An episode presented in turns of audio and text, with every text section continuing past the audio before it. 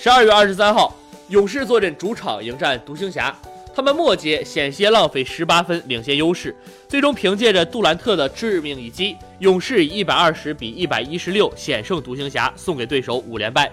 当主场面对独行侠时，勇士已经取得了十一连胜，杜兰特进球数超越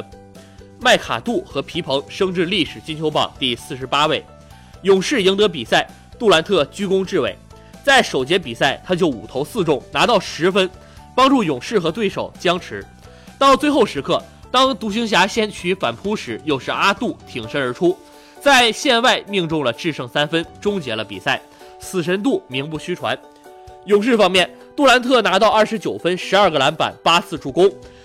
杰雷布科拿到职业生涯新高的二十三分；库里得到二十二分、五个篮板、五次助攻。汤普森得到十四分、五个篮板、四次助攻和两次抢断；格林得到十四分、十个篮板、五次助攻、两次封盖。